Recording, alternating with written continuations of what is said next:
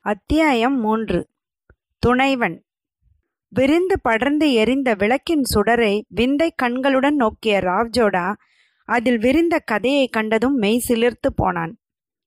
முதலில் அந்த சுடரில் ஏதும் தெரியாததால் புரியாமல் விழித்த மார்வார் இளவரசனை நோக்கிய ஜோகி விளக்கை நன்றாக உற்றுப்பார். கவனத்தை வேறு எங்கும் திருப்பாதே. என்று நிதானமாக கூறினார். மலையரசி அந்த பந்தத்தை அணைத்துவிடு என்று அந்த பெண்ணுக்கும் உத்தரவிட்டார். அடுத்த வினாடி அவள் பந்தத்தை பக்கத்து பாறையில் தீர்த்து அணைத்து விடவே தீபத்தின் ஜோதி ஒன்றே குகையின் உட்புறத்தை ஆட்கொண்டது. மார்வார் ராஜபுத்திரனே இப்பொழுது பார் ஜோதியை என்றார் ஜோகி சாந்தமான குரலில். ராவ்ஜோடா அகல் விளக்கின் ஆடாமல் நின்ற சுடரை நோக்கினான். அதன் உள்ளே வேகத்தில் விரிந்தன காட்சிகள். அது வருகிறார்கள் அது வருகிறார்கள் என்று மெதுவாக கூறினான் மார்வார் இளவரசன். எத்தனை பேர்? அந்த பெண் கேட்டாள். ஆயிரம் பேர் இருக்கும் என்றான் ஜோடா. அத்தனை பேரும் சிதோதியர்கள். அவர்களுக்கு தலைமை வகித்து வருகிறானே அவன்தான் சந்த சிம்மன் இந்த இடத்தை நோக்கித்தான் வருகிறான். இல்லை திரும்பி விட்டான் இல்லை திரும்பவில்லை. மீண்டும் இந்த வழி வருகிறான். என்னை கொல்ல வருகிறான். சித்தூரிலிருந்து நான் தப்பியது தெரிந்துவிட்டது அவர்களுக்கு. மார்வர் வம்சம் என்னுடன் ஒழிந்து விட்டது ஒழிந்தே விட்டது என்று பதற்றத்துடன் கூவினான். ஒழிந்து விட்டது ஒழிந்து விட்டது என்ற அவன் குரலை குகையின் பாறை சுவர்கள் பயங்கரமாக எதிரொலி செய்தன. ராவ்ஜோடாவின் மூளை பெரும் அதிர்ச்சியுற்றதால் அவன் விளக்கின் முன்பு தலையை சாய்த்து கொண்டு மௌனமாகிவிட்டான் மறுபடியும் பார் அதைரியம் மனிதனின் முதல் எதிரி என்றார் ஜோகி. மீண்டும் சுடரை நோக்கிய ராவ்ஜோடா ஆஸ்வாச பெருமூச்சு விட்டான். சந்தசிம்மன் திரும்பி விட்டான் நல்ல வேளை தப்பினேன். ஐயோ அது இன்னொரு புறவி கூட்டம் வருகிறதே அது யார்? இந்த இடம் நோக்கி வருகிறது. அதன் தலைவன் இந்த மலைப்பக்கம் கையை காட்டுகிறான். யார் அவன்? அவன் என் உழவு தளபதி. நேராக இங்கு வா வனப்பிரஸ்த ஜோகி மகான் முன்பு நான் இருக்கிறேன் என்று இறைந்து கூறினான் மார்வார் ராஜபத்திரன். அந்த சமயத்தில் பந்தத்தை கொளுத்தினாள் அந்த பெண். மலையரசி இவனுக்கு உணவு ஏதாவது கொடு. மிகவும் களைத்திருக்கிறான். என்றார் ஜோகி அனுதாபத்துடன். இவளை ஏதோ பெயர் சொல்லி அழைத்தீர்களே என்றான் ஜோடா. மலை அரசி என்றார் ஜோகி. புது பெயராக இருக்கிறதே. தமிழ் பெயர். தாங்கள்? ஜோகி சுற்றாத இடமில்லை அறியாத மொழியில்லை. இதை சொன்ன ஜோகி சரி முதலில் உணவு கொள் என்றார். உணவு தேவையில்லை என்றான் மார்வார் ராஜபுத்திரன். வேறு என்ன வேண்டும்? தங்கள் அருள். ஆண்டவன் அருளை கேள். உனக்கு இப்பொழுது நிரம்பவும் தேவை. என்றார் ஜோகி. அதே சமயத்தில் புறவி என்று வரும் சத்தம் கேட்டது. ஜோகி பார்த்தார் மார்வார் இளவரசனை நோக்கி உனக்கு துணை வந்துவிட்டது என்றார். அந்த துணை உடனடியாக உள்ளே வரவில்லை. வனப்பிரஸ்த ஜோகி என்று வெளியில் இருந்து வந்தது இடி போன்ற குரல். வரலாம் என்றார் ஜோகி. அந்த உத்தரவை அடுத்து உள்ளே பெரும் காலடி சத்தம். ஏதோ பாறையை இரும்பு நசுக்குவது போன்ற ஒலி கேட்டது. அப்படி வந்த ராட்சசனை வியப்புடன் நேராக நோக்கினான். மார்வார் இளவரசன். அப்படியானால் நீ தப்பிவிட்டாய் என்று அந்த ராட்சசன் ராவ்ஜோடாவை நோக்கி வினாவினான். மார்வார் ராஜபுத்திரன் தப்பியது பெரும் பிழை என குறிப்பிடுவது போல் அமைந்திருந்தது அந்த பொது மனிதனின் குரல். ராவ்ஜோடாவின் முகத்தில் லேசாக சினத்தின் சாயை படர்ந்தது. நான் தப்பியதில் தங்களுக்கு மகிழ்ச்சி இல்லை போலிருக்கிறது என்று வினவினான். ஜோடா அந்த ராட்சசனை நோக்கி. அந்த ராட்சசன் வனப்பிரஸ்த ஜோகியை நோக்கினான். ஜோகி உயிருக்கு பயந்து ஓடுபவனை பற்றி தாங்கள் என்ன நினைக்கிறீர்கள்? என்று கேட்டான் அடக்கத்துடன்.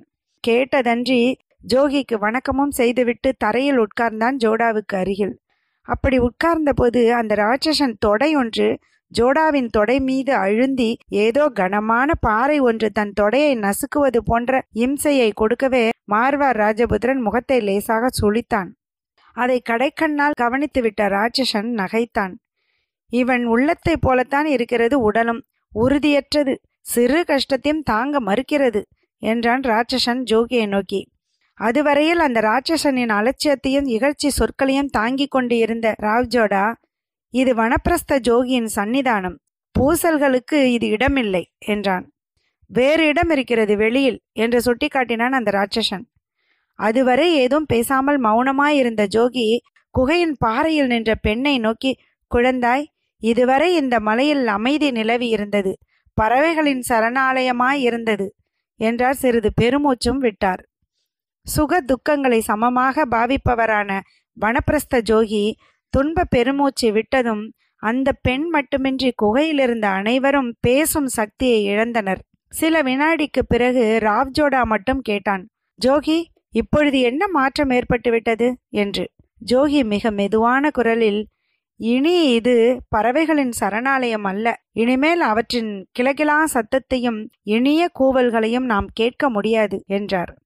அதுவரை அடங்கி கிடந்த ராட்சசன் ஏன் ஜோகி ஏன்? என்று வினவினான் பணிவிலும் கடுமையுடன் ஒலித்த குரலில். இனி இது ஜோடாகிர் அதாவது போர் மலை என்றார் ஜோகி. மனிதன் காலடி எடுத்த வைக்கும் எந்த இடமும் பாழாகிறது சண்டைக்கு இடமாகிறது என்றும் கூறினார். மார்வார் இளவரசன் மனம் நொந்தான்.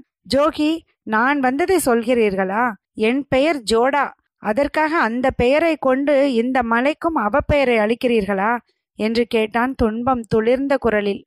எலும்பு கூடாக கூணி குறுகியிருந்த ஜோகி சற்று நிமிர்ந்து பின்னால் இருந்த பாறையில் சாய்ந்தார்.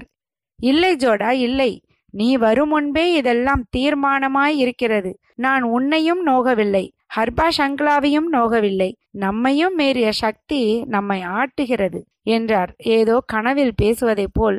அவர் குரல் தீனமாயிருந்தாலும் அதன் பலவீனத்திலும் ஒரு ஒளி ஊடுருவிச் சென்றதை மற்றவர்கள் உணர்ந்தார்கள். அந்த உணர்ச்சியுடன் ராவ் ஜோடாவின் உடலில் வேறொரு பயங்கர உணர்ச்சியும் ஊடுருவிச் சென்றது. ஹர்பா சங்க்லா என்ற பெயரை கேட்டதும் மயிர்கூச்செறிந்தது மார்வா ராஜபுத்திரனுக்கு. ராஜஸ்தானத்திலேயே இணையற்ற வீரன் என்று பெயர் பெற்றவரும் நைஷ்டிக பிரம்மச்சாரியும் நல்ல காரியம் எதற்கும் யாரும் வேண்டாமலே கை கொடுப்பவருமான ஹர்பா சங்க்லா தான் தன் பக்கத்தில் உட்கார்ந்திருக்கும் ராட்சசன் என்பதை உணர்ந்ததால் சற்றே சங்கடத்தாலும் அச்சத்தாலும் அசைந்த ராவ் ஜோடாவை நோக்கிய மலை அரசியின் இதழ்களில் புன்முறுவல் அரும்பியது. அவள் சொன்னாள் ஆம் மார்வா ராஜபுத்திரனே இவர்தான் ஹர்பா சங்க்லா இவரைத்தான் உனக்கு துணையாக நியமித்திருக்கிறார் ஜோகி. என்று. அவளை திரும்பி பார்த்தார் பிரம்மச்சாரி. இவனுக்கு நான் துணையா? என்று வியப்பு குரலில் மண்ட வினவினார். சற்று முன்பு ஜோகியின் வாயிலிருந்து வந்த வார்த்தை அதுதான் என்றாள் மலையரசி வறண்ட குரலில். இந்த பாவிக்க நான் உதவ வேண்டும்? என்று கேட்டார் பிரம்மச்சாரி. பாவம் இவன் செய்யவில்லை. தந்தை செய்தது. அந்த வினை இவன் தலையில் இருக்கிறது என்றார் ஜோகி. அத்துடன் சொன்னார் பாவம் யார்தான் செய்யவில்லை? நீ கூட இப்பொழுது மார்வார் இளவரசனை சண்டைக்கு இழுத்தாய். பாகுர் சிரா அதாவது பட்சிகள் சரணாலயம் ஜோடாகிர் அதாவது போர்மலை ஆகிவிட்டது. அதற்கு நீயும் ஒரு காரணம் ஹர்பா சங்க்லா சரணடைந்தவர்களை நீ கைவிட்டதில்லை. இவனையும் கைவிடாதே. இவனால் மார்வார் வம்சம் தழைக்கப் போகிறது என்றார் ஜோகி. ஹர்பா சங்க்லா ஜோகிக்கு தலை வணங்கினான். அப்படியானால் இப்பொழுது இவன் தனது தலைநகரத்துக்கு போகட்டும். சுத்த விரதத்தன்று என் இருப்பிடம் வரட்டும் என்றான் பிரம்மச்சாரியான ஹர்பா சங்க்லா தலைநகரத்துக்கா? என்று கேட்ட அந்த பெண் நகைத்தாள். ஜோகியும் புன்னகை பூத்தார். இருவர் நகைப்பிலும் ஏதோ மர்மம் இருந்ததை புரிந்து கொண்டான் ராவ்ஜோடா அந்த விபரீத மர்மத்தை மலை அரசியே விளக்கினாள். நீ தலைநகரத்துக்குள் புகுந்த நான்காவது நாள் அதை விட்டு வெளியேற நேரிடும் என்றாள் மலை அரசி தொடர்ச்சியை அடுத்த அத்தியாயத்தில் கேட்போம்.